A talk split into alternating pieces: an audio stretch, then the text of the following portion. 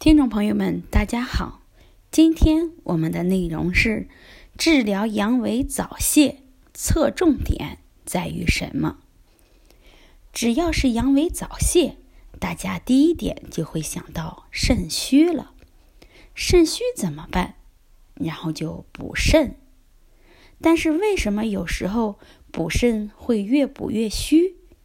还是说侧重点出了问题？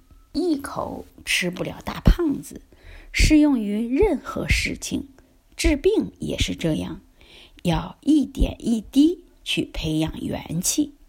谁都想好得快，但是往往肾虚的人脾胃也非常差，往往在恢复肾虚的时候，脾胃也应该慢慢恢复。为什么说肾虚的人脾胃也差？首先。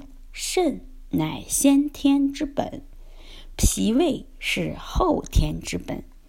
脾胃的动力来源于肾精，肾精是人体内一切的物质基础。所以肾虚就会造成脾胃的生理功能差，就会出现脾虚湿盛、水湿停运，运化水谷精微的能力就差。同样。脾胃的虚弱，反过来更会影响肾的功能，因为肾精分为先天和后天，先天之精是父母给予的，后天之精就是人通过呼吸大自然的清气和饮食通过的脾胃变成水谷精微，形成肾精，所以脾胃的虚弱。更会影响肾精的生成，所以治疗阳痿早泄的前提一定是恢复脾胃的功能。